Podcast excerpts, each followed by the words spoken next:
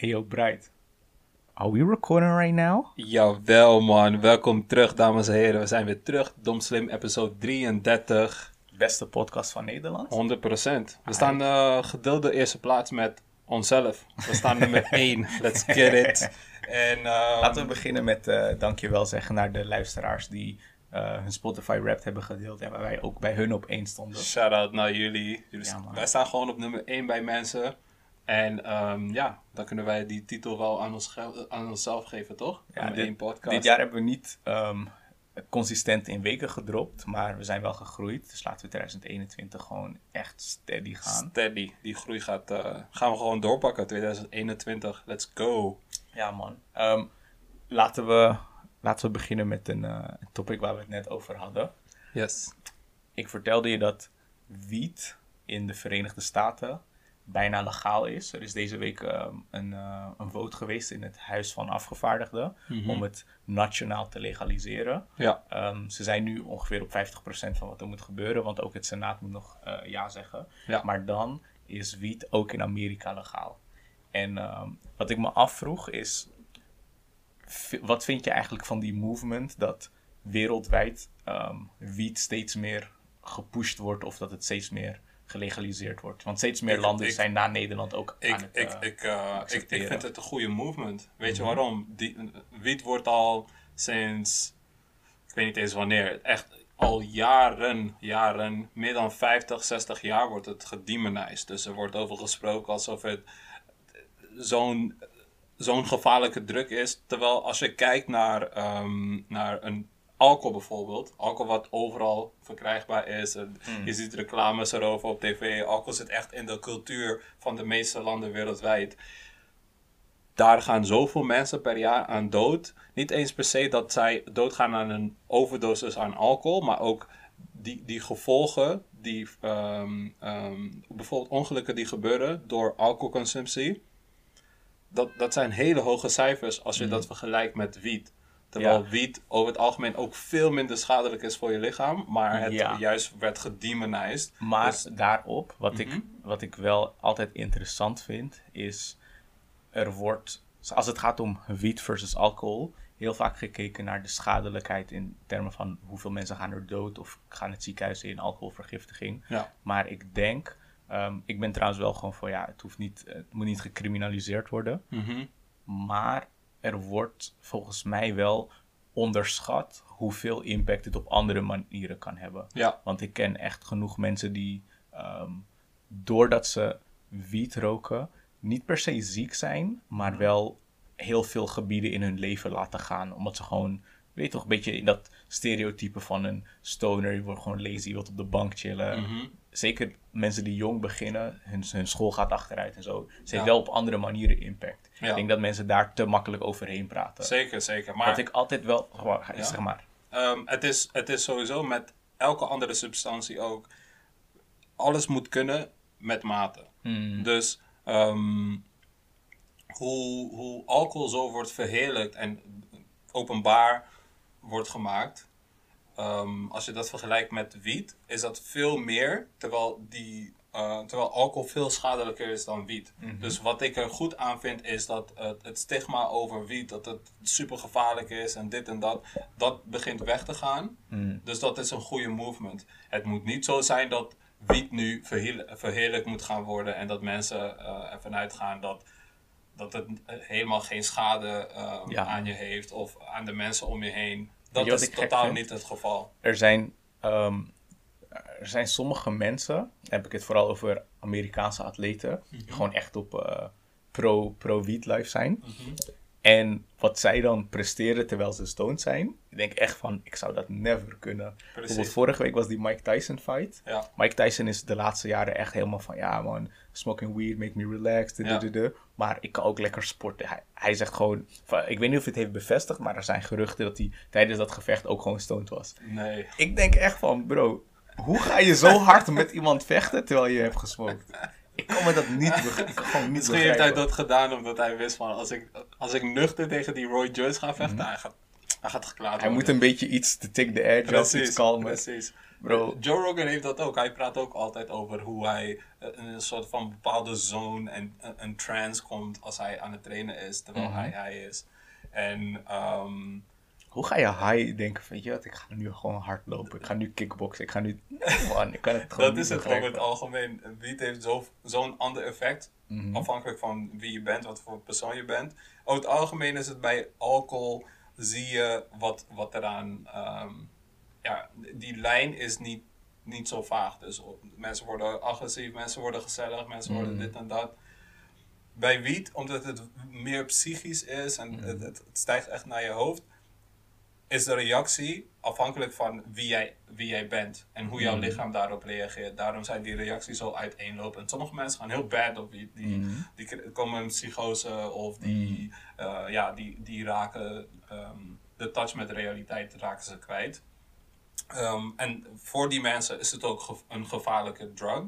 Maar uiteindelijk is het nog steeds zo dat je, je, je, je kan gewoon niet zoveel wiet tot je nemen dat je een overdosis krijgt en eraan doodgaat. Mm Wat bij alcohol heel makkelijk is. En dat het in, in de afgelopen 50 jaar zo dramatisch. Uh, maar het is ook meteen het extreemste voorbeeld van: oké, je kan er niet aan sterven, dus het is maar goed. Nee, nee, nee, nee, nee. Ik zeg niet dat het goed is. Ik zeg dat als je kijkt naar hoe gevaarlijk alcohol is in vergelijking met wiet, mm. vind ik dat het tijd werd dat wiet gelegaliseerd werd. Want uiteindelijk zijn er heel, is er ook heel veel criminaliteit gelinkt aan wiet, omdat mm. het illegaal in heel veel landen uh, verkocht moet worden. Ja, als ik ben ook benieuwd als je die criminaliteit laat dalen. In de VS nu gaan doen met alle mensen die door uh, gevangenisstraf hebben gehad, mhm. door een wiet-gerelateerde offense of ze in één keer vrijkomen, of dat het langzaam gaat, en ook of ze dan recht krijgen op een schadevergoeding. Er zijn bepaalde staten die uh, in mondjesmaat die mensen ook alvast vrij spreken, mhm. omdat ze ook zien van hey, die war on drug, die was ook voornamelijk eh, gericht op people of color, die mhm. zijn er het meest door geraakt. En wat ik heel fucked up vind, is dat er uh, in de staten waar wiet nu al een paar jaar legaal is, zijn de mensen die het meeste van profiteren, niet de mensen die, het, ehm, die de meeste negatieve gevolgen van ehm, het illegaal maken van wiet uh, hebben meegekregen. Dus de mensen die het hard zijn geraakt, de black people, de, de, de Latin um, community, mm. die allemaal in de gevangenissen zijn uh, beland, eh, waar, waar families verscheurd zijn door het vinden van een grammetje wiet. Mm dat zijn niet de mensen die nu profiteren van hoeveel geld er wordt gemaakt met wiet. Er zijn heel veel grote bedrijven ontstaan um, die nu um, cannabis produceren. Produceren en, en het verkopen. Maar hoe zou je dat, zeg maar, mensen, hoe zou je dat recht trekken? Ja, de mensen in, in, in, um, in die machtsposities die de vergunningen voor het kopen en verbouwen van uh, wiet, dat zijn mensen die over het algemeen dus ervoor zorgen um, dat er een balans kan komen. Als jij ervoor kan zorgen dat een, een, um, een, een black person die zo'n bedrijf wil beginnen en een soort van wealth wil bouwen of die, die community wil helpen door, uh, um, door zoiets op te zetten waardoor de criminaliteit uh, daalt van wietgebruikers, dan moet jij. Die affirmative action, action moet zo zijn dat, dat je die mensen een kans geeft om, om terug te verdienen wat hun families en uh, uh, de mensen om hen heen helemaal kapot heeft gemaakt in al die jaren. En dat is nu niet het geval. 9 van de 10 keer gaan die vergunningen gewoon naar rich white people die er nog meer geld aan gaan verdienen.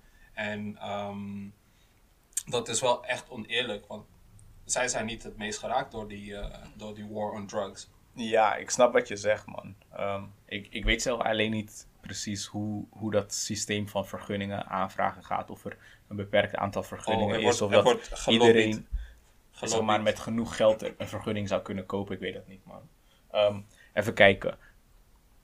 Deze week zag ik ook in het nieuws dat uh, Groot-Brittannië als eerste land hun COVID-vaccinatie gaat uitrollen. Ze beginnen daar maandag mee. Ja. En ehm, in Nederland zei de Nederlandse minister van Gezondheid, die zei dat het, ehm, het duurt nog eventjes, maar de intentie is zo eind januari of zo, om daar ook hiermee te beginnen. Volgens mij zijn er iets van 4 miljoen eh, vaccins besteld door Nederland. Dat zou best kunnen. Ja.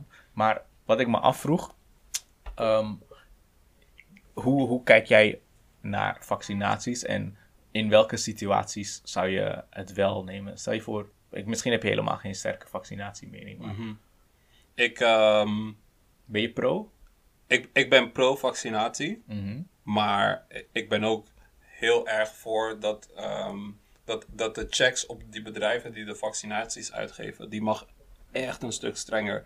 Want ehm, het grote bedrijf wat nu ehm, het eerste wereldwijd geaccepteerde vaccin gaat leveren, is Pfizer.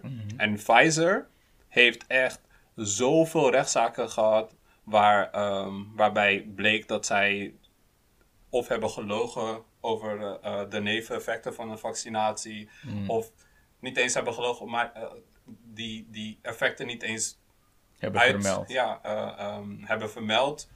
Of dat ze ehm, eh, mensen die geraakt zijn door zo'n effect van de va- vaccinatie niet eens tegemoet wilden komen. Ze hebben gewoon te veel rechtszaken tegen ze gehad van malpractice. Dat ik denk van, hmm, laat me even wachten, kijken wat er in de UK gebeurt. Of mensen niet eens, eh, eh, ja, of er niet van die gekke zij-effecten, neveneffecten zijn van die vaccinatie. Ik denk ook van, kijk, vaccinaties in het algemeen zijn gewoon belangrijk. Mhm. Want ze werken in de meeste gevallen ook heel goed. Maar dit is dan de eerste keer dat er op zo'n grote schaal met zo'n groot tempo een vaccinatie wordt gepusht. Dat ik me gewoon afvraag hoeveel risico's er bekend zijn en tot welke mate dat is uitgezocht. Ja, En ja, wij hebben dan het geluk dat we allebei jong en gezond zijn. Ehm, dus we lopen over het algemeen niet super hoge risico's wat COVID betreft. mhm. Ik zou zelf nog wel eventjes wachten, zodat ik gewoon kan observeren wat er gebeurt. wat er gebeurt, ja. In, zeg maar, in general ben ik wel, ehm, ja, ik vertrouw wel dat er gewoon redelijke controle op zit. Mhm. Maar ik ben tegelijkertijd ook heel sceptisch om dan als eerste in de rij te gaan staan. Zeker. Het is wel Dus zo dat... gewoon er- nog even wachten. Het enige wat ik me afvraag, Ja, Stel je voor dat ze dan eh, landelijk of internationaal gewoon striktere regels opstellen. En zeggen: Oké, jij wilt weer deelnemen aan het openbare leven. Je wilt uit eten gaan, je wilt gaan sporten, je wilt festivals pakken, je wilt gaan reizen. dat is niet eens stel, dat gaat 100% gebeuren. Enige, of, eh, enige eh, manier waarop je dat kan doen is als je kan laten zien dat je gevaccineerd bent. Ja, ja dat, dat gaat gebeuren. Want het is nu al zo dat iedereen, iedereen heeft een smartphone tegenwoordig hier in het Westen. En als je, ehm, op een gegeven moment gaat er een punt komen dat wil je een openbaar gebouw in, moet je met je app laten zien dat je gevac- eh, gevaccineerd bent. Of die vaccinatiebewijzen, certificaten komen digitaal. Dat is, de kans is heel groot. Of iedereen krijgt... Ja, maar los of ze pasje. digitaal zijn, maar gewoon het feit dat dat moet. Dus het- Want je het- kan ook zeggen, ik heb wel- geen het telefoon. Gaat, het gaat 100% gebeuren. Want zoals je nu kan zien, er is al heel veel verdeeldheid zelfs over mondmaskers. Hmm. Bij de Nederlandse burgers. Of bij alle andere burgers ook. Hoe ga je als overheid ervoor zorgen dat iedereen gevaccineerd wordt? Je gaat ervoor zorgen dat de, de, de essentials eigenlijk makkelijker toegankelijk worden voor de mensen die gevaccineerd zijn. En alle zijactiviteiten, alle leuke dingen, theater, dit, dat, daar gaan ze eh, nog strengere res- restricties zetten. Omdat dat iets is wat mensen al heel lang niet hebben gehad. Waar mensen dus echt naar hunkeren. Maar tegelijkertijd zitten daar ook best wel veel risicofactoren aan vast. Dus daar wil de overheid 100% dat je uiteindelijk gevaccineerd gaat zijn om in, aan die dingen deel te nemen. Dus een festival of, Maar, maar of whatever. je, je zegt wel 100%, maar hoe weet jij dat? Jij, Nee, jij nee, dat, is, dat, is, dat is sowieso mijn gok. Ik praat, dit is dom slim. Ik praat de domme dingen, praat de slimme dingen. En ik, ik, baseer, ik, ik baseer het op, ja, hoe zou je er anders voor zorgen dat een groot deel van de, van de mensen gevaccineerd wordt? Je kan wel ehm, mensen erover informeren. Je kan documentaires, tv-programma's, whatever maken.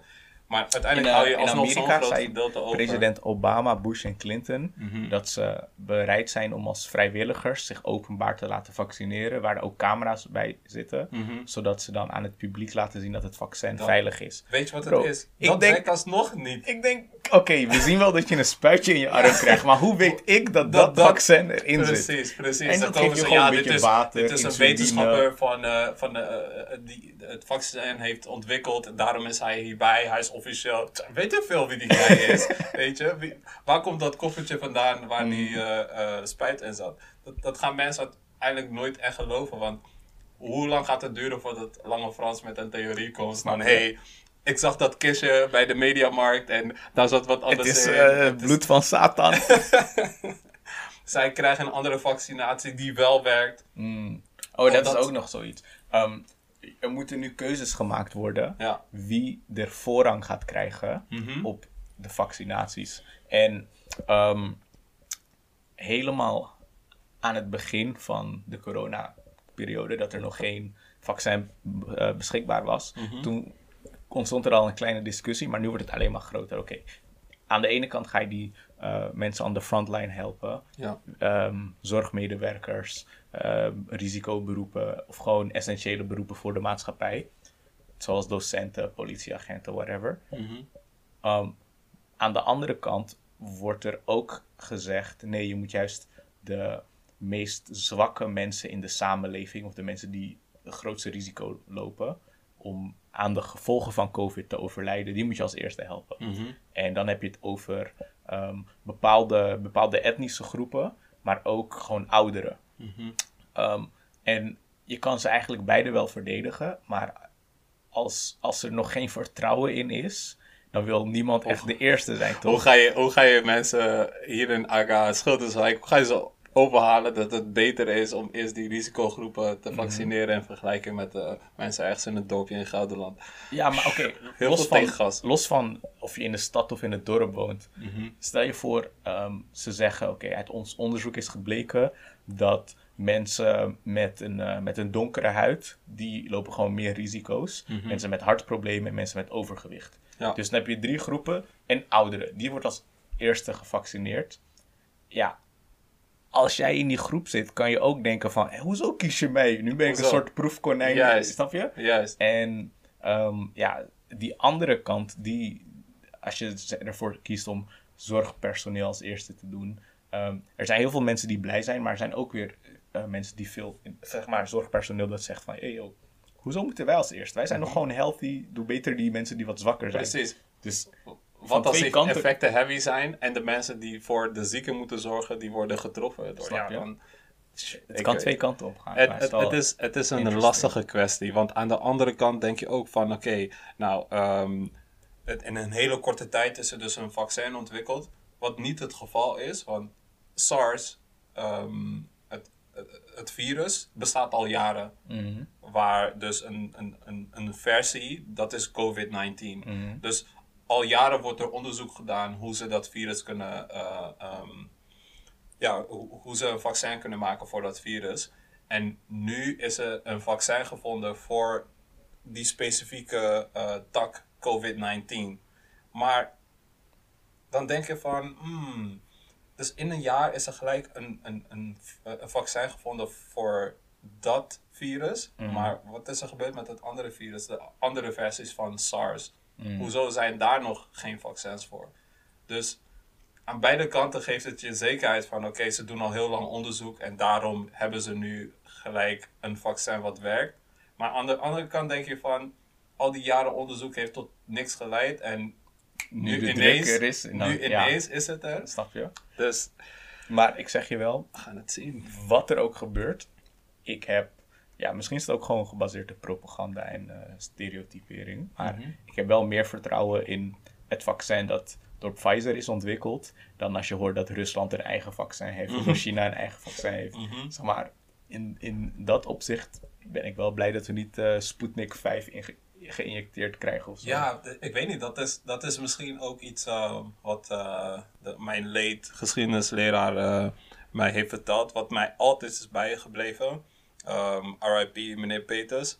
Hij zei, um, de meningen en vertrouwen van mensen, die wordt ook heel erg gebaseerd op de, waar, je, waar je woont, waar je opgroeit. Mm. Dat heet standplaatsgebondenheid. Dus als jij hier opgroeit, dan denk je van, mm, misschien is dat vaccin van, vanuit China en Rusland, is dat een stuk minder of whatever. Maar de mensen die daar opgroeien En die horen over een Pfizer-vaccin. die denken waarschijnlijk van, shit, ik, ik, ik, wacht even tot onze overheid met een vaccin komt. We kunnen dat vaccin uit het Westen kunnen we nog niet vertrouwen.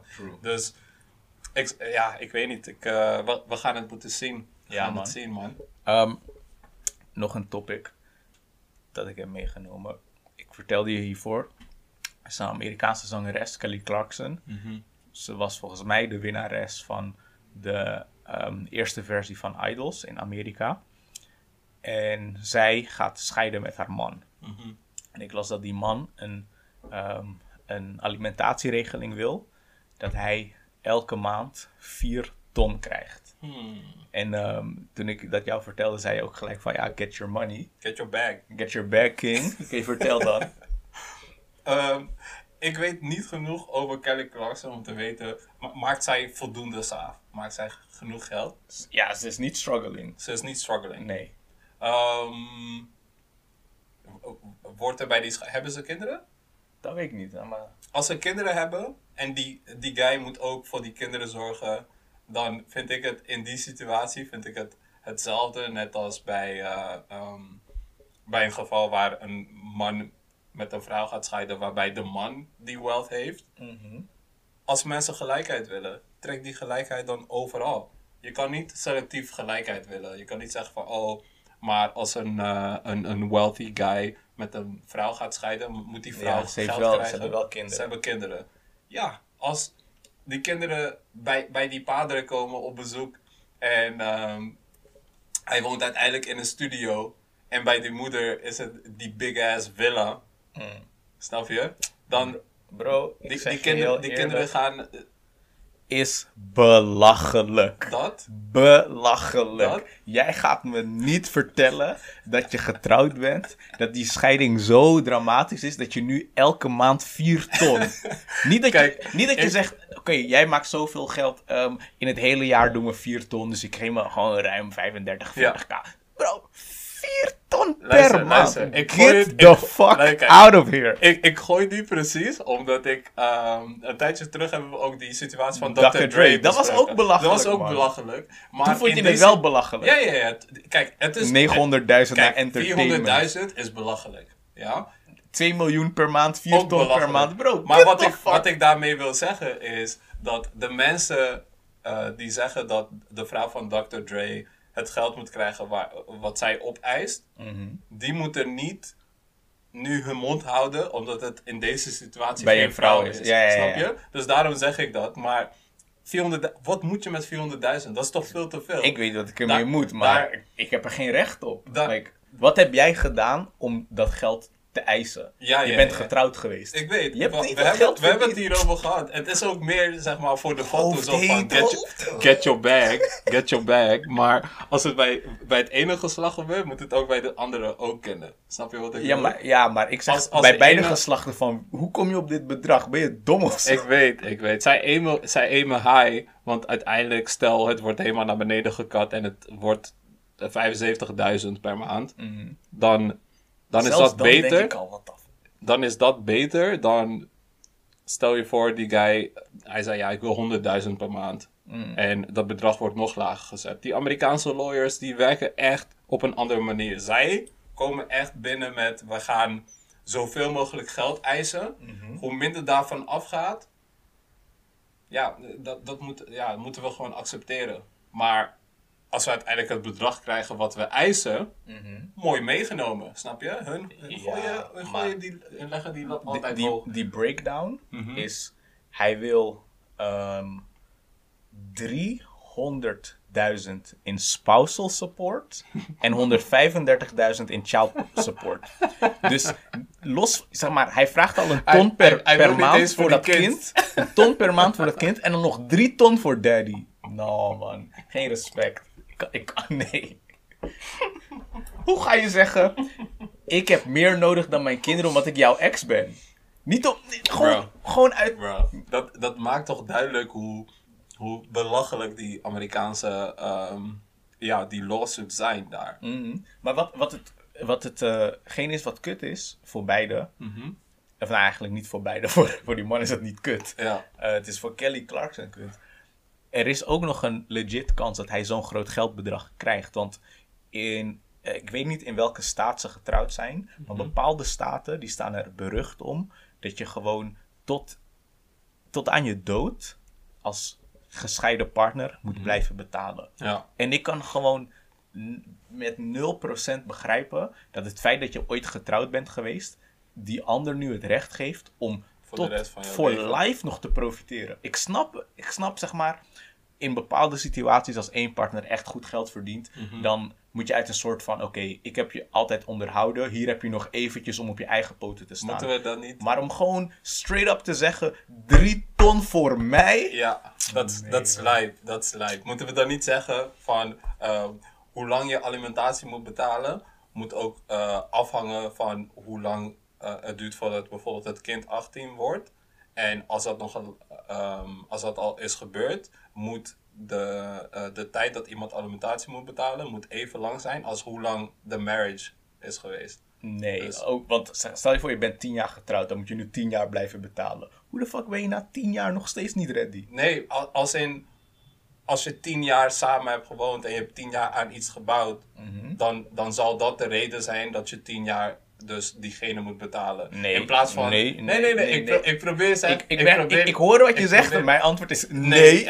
Hell to the no. ik, ik probeer hier No, no, een oplossing no. voor te vinden. Dus Hell to the no. dat zou nog steeds beter zijn dat je tien jaar betaalt dan dat je voor de rest van jouw leven betaalt. Ik vind toch? tien jaar te veel. Kijk, Ja, ja. ik snap, je, stel je voor, je hebt zo'n rijke zangeres. Ik weet niet wat voor baan die man heeft, maar hij verdient niet zoveel als een vrouw. Ze gaan uit elkaar. Hij vraagt alimentatie. Zeg maar, child support is dan één ding. Mhm. Ik kan ook nog steeds niet begrijpen hoe je op 100.000 child support komt. Maar los van dat, Hoeveel PS5's krijgen eh, die kinderen? bro. zeg maar, ik zou denken, oké, je hebt bepaalde kosten voor het kind. Die gaan we gewoon berekenen. Du, du, du, en dit moet er betaald worden. Mhm. Maar dat je dan het recht hebt om zelf nog een deel erbovenop te krijgen, dat snap ik niet. Mhm. Als je zegt, oké, ehm, jullie zijn zoveel jaar samen geweest, misschien moet hij nu in één keer voor zichzelf zorgen, hij moet schakelen, hij heeft geen steady eh, inkomensstroom. We zeggen, ik geef jou twee, drie jaar om op je poten terecht te komen. Misschien ga je eh, investeren in, ik bedoel, in, eh, investeren in een studie. Misschien ga je eigen bedrijf starten, restaurant of zo. Je hebt gewoon eventjes tijd nodig om rond te komen. Ja. Cool. Na die drie jaar, als je het nog steeds niet kan, hoe ga je nog steeds na drie jaar nadat wij gescheiden zijn, afhankelijk zijn? Dat is. En eh, beide kanten op vind ik het gewoon echt ridiculous. Het is ridiculous, maar Amerika is sowieso ridiculous. Want als jij een burger eet en er zit wat haar in, Mhm. sommige mensen gooien een lawsuit van, een, van 5 miljoen en winnen ook. Ja, Is toch helemaal geflipt? ja, ja, dat is... Dat is Moet je je voorstellen, jij, jij hebt een eigen eh bistro-tentje ergens. en je, je, je serveert mensen bagels. Mhm. En een van je medewerkers, eh, die, ja, die was gestruikeld. Een, een, een stukje haar belandt zo op die bagel. Die serveerster brengt het naar de klant. De klant ziet haar erin, maakt een foto. Jullie gaan de rechtszaak in. Ehm, duurt misschien een half jaar, een jaar. Die klant wint. Jij moet 5 miljoen moet je betalen. Dat is, Is als je daarover na- Is helemaal geflipt. Maar, Maar dat het in Amerika is- gebeurt, wil aangeven van, yo, Kijk, Amerika, is, ze zijn bekend omdat ze gewoon gekke lawsuits hebben. Mhm. Maar om een haar in het eten krijg je nog geen 5 miljoen. Maar, want er moet wel iets van schade zijn. Ja, ja, maar ja. het wordt ook gewoon extreem opgeblazen. Amerikanen zijn een raar volk, hun rechtssysteem is kapot raar. Maar alimentatie is ook buiten Amerika een ding. Want ook in Europa hoor ik van dingen en denk van, "Bruh, really? Ik Het denk, het Nederlandse alimentatiesysteem heeft wel nog die, die buffer. Volgens mij is het maximaal vijf jaar. Mhm. Dat je als partner je ex kan eh, blijven betalen. Mhm. En daarna is het gewoon puur voor het kind en that's it. Het is, dat is ook omdat er zijn andere rechtssystemen. Het Amerikaanse rechtssysteem is ook heel erg gebaseerd op precedents. Dus wat er Mhm. daarvoor is ehm, bepaald door, Klopt. door die rechters. Klopt. Als je een gekke rechter hebt en hij zegt van bij, bij zo'n zaak waarbij je haar zit in de burger, geef ik de, eh, de, de, de klant gelijk en er Mhm. wordt 5 miljoen uitgegeven, Dan kan je Dan- daarop voortbouwen. dan kan je know. daarop voortbouwen. I know, I know. Dat is volgens mij, naar mijn mening, is dat een gebroken systeem. Want wat er hier in Europa, in de meeste Europese landen, eh, aan wordt gehouden, dat is een civil law eh, concept. Dus de, de, de, je volgt gewoon de wetten van in de, boeken. Het is gecodificeerd, het staat geschreven. Je gaat Precies, niet uitwijken. Het is niet gebaseerd op die ene eh, rechter die zo'n gekke beslissing neemt. Daar heb je ook van die onderzoeken um, dat rechters voor en na de lunch um, verschillen in de uh, severity, de strengheid of mhm. zo van hun straf. Want voor de lunch zijn ze nog hongerig, ze zijn niet per se in een goede mood. Na de lunch zitten ze vol, ze zijn lekker chill en ze zijn wat meer coulant. Dus mhm. dat, dat, ja, gewoon, er is veel aan te merken. Je kan, je kan niet met, omdat je ziet hoe, hoe hoeveel mensen worden beïnvloed door allerlei factoren, kan je ja, het leven van iemand of of dat nou is van, oké, die, die, diegene gaat levenslang in de gevangenis of hij, wordt, hij of zij wordt financieel heel erg geraakt door deze rechtszaken, kan je niet laten afhangen van een persoon en zijn of haar emoties. Dat is ook die met het uh, Hoge Rechtshof daar. Daar zijn er altijd van die grote uh, battles als er een rechter doodgaat, wie die plek gaat innemen. Want ze claimen allemaal objectief naar de wet te kijken, maar eigenlijk laten ze gewoon heel erg hun politieke voorkeur doorschemeren. ben je door een democraat gekozen, door een republikein gekozen, dan ga je heel waarschijnlijk op deze issues zo stemmen, op die andere issues op Trump andere heeft ook nog even snelle jelle die Amy erin gegooid. Zij is even uh, lekker uh, conservatief, zij is ook tegen uh, abortion. Ja, maar het ding is, die vrouw die blijft gewoon in de Supreme Court voor de rest van haar leven. Ja, tot de dood. Totdat ze, of totdat ze stopt met het werk. Mm. En dat, dat geeft maar ook weer eens aan hoeveel schade een president kan aanrichten. Want als Trump haar instelt en zij komt op een gegeven moment op een monumentaal moment waarbij een beslissing moet gewoon, uh, um, um, gemaakt moet worden die echt effect heeft op het hele land en die Amy die stemt tegen ook al is het tien jaar nadat Trump president is geweest, is het nog steeds een gevolg van die presidentschap. I know, maar het is, zeg maar, het, is, uh, het, het geldt voor Trump, maar het geldt ook voor alle presidenten voor hem. Dus mhm. het is, um, het is voor beide partijen heel makkelijk om te zeggen, yo, uh, als Obama er zit, hij zet een rechter neer, maar totdat uh, zij doodgaat of hij doodgaat, hebben we er nog last van. Mhm. Dus in die zin um, houdt het zichzelf soort van in balans. Ja. enige wat... Um, uh, wat qua timing dan een beetje kut is voor mensen die democraat stemmen. In Trump's presidentschap zijn er twee rechters vervangen. Dus hij heeft gelijk grote invloed gehad in die korte tijd. Zeker. Volgens mij is er nu, um, er is nu geen evenwicht meer. Het is nu meer ja, Republikeins nu, uh, Supreme Court uh, judges. Um, maar ja, um, over, over, die, juist, nog, over je had nog alimentatie en whatever gesproken. Je wilde het over Johnny Depp hebben. De situatie met Johnny Depp. Ik weet hier helemaal niks, niks van. Niks, niks. Oké, heb je Aquaman gezien, die film? Nee. In ieder geval, actrice, uh, volgens mij heet zij Amanda, zoiets. Zij, zij is de vrouw van Johnny Depp. Ze zitten al een tijdje in legal battles. Mm de vrouw van Johnny Depp heeft op een gegeven moment heel publiekelijk aangegeven dat Johnny Depp abusive was en mhm. uh, dat het niet meer werkt, et cetera. Johnny Depp heeft altijd gezegd: Ik ben niet abusive. Mm. Zij is abusive. Mm.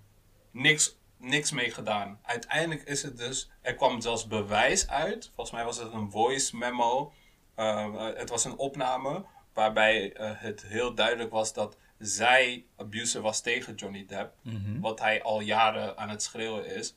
De rechter die heeft daarover besloten en heeft alsnog de vrouw gelijk gegeven. Waarop baseerde hij dat dan? Um, ik, ik zou even die case moeten lezen, man. Maar in ieder geval, de rechter heeft haar gelijk gegeven. Johnny Depp is in de tussentijd, door al deze drama, is hij verschillende projecten kwijtgeraakt. Volgens mij doet hij niet eens meer mee aan die Pirates of the Caribbean.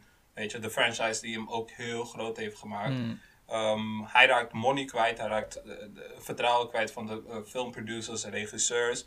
En zij ondertussen, zij is, zij is juist aangenomen. Ze, ze, ze wordt uh, in films gezet, hele grote big budget films, zoals in die eerste Aquaman en die tweede ook. En ze gaat nog meer projecten oppakken. En nu is er een grote movement die eigenlijk um, aan het licht wil brengen dat Johnny Depp degene was die misbruikt was. Er was mm. zelfs een interview waar hij um, samen met een vriendin geïnterviewd werd en hij, hij liet zijn verminkte vinger aan haar zien. Mm. En um, ja, hij, lachte, hij lachte er een beetje om. Maar het was heel duidelijk dat hij pijn heeft, dat hij aan het lijden is. Mm. En zelfs met het bewijs krijgt hij alsnog geen gelijk. Dus nu is er een, een change.org gemaakt, die is door anderhalf miljoen mensen getekend. Er zijn verschillende uh, uh, Facebookgroepen, et cetera, gemaakt die proberen uit te vinden hoe ze Johnny Depp kunnen helpen. Mm. Maar um, ik, ik vond het heel fucked up om te zien dat ja, dat, dat die rechter heeft besloten dat de vrouw alsnog uh, gelijk heeft. Dus ik ga deze week, als ik klaar ben met mijn assignments, ga ik die case lezen. Mhm. En dan ga ik onze, onze luisteraars de volgende keer erover, uh, erover updaten. Maar mm. zoek, het, zoek het even zelf op. Zoek op Johnny Depp, um, uh, wife, court case, whatever. Je gaat, je gaat al zien dat er een beetje, er is een bias naar, naar de vrouw toe. Wat over het algemeen wel...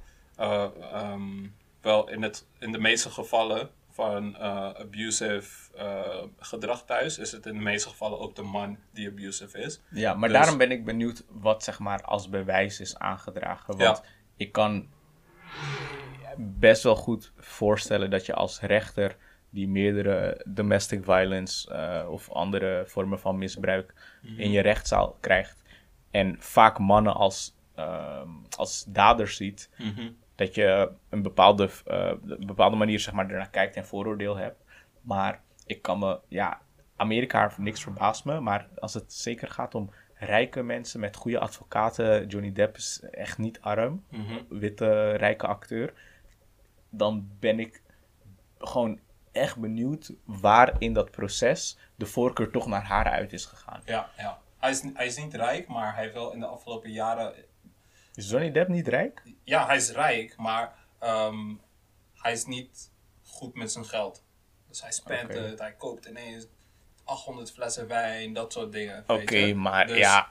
Ik, ik, ik, ben, ik ben benieuwd of hij, want deze legal battle is al een tijdje aan de gang. Mm En zoals je weet, die advocaten zijn niet cheap daar. Het kan best mhm. wel in de kosten oplopen. Dus ik ben benieuwd of uh, zijn rijkdom op dit moment nog steeds uh, um, alles, alles covered. Want hij heeft heel veel onnodige purchases uh, gemaakt. Echt. Hij heeft iets van 20 huizen over de hele wereld. Dus, koop er een paar, ja. Als het gaat om je vrijheid, zou je echt denken: oké, okay, fok 10, ga, 10 12 huizen op. Ik ga erin duiken, man. Ik ga, ja. erin, ga even kijken wat, er, uh, wat eruit komt. Ja, man, dit, uh, dit is weer het einde van de aflevering. Dankjewel voor het luisteren, voor het kijken. Domslim Podcast op YouTube, Spotify, TikTok, Instagram. Alles. Check ons de volgende keer weer en we out. Thank you. Now.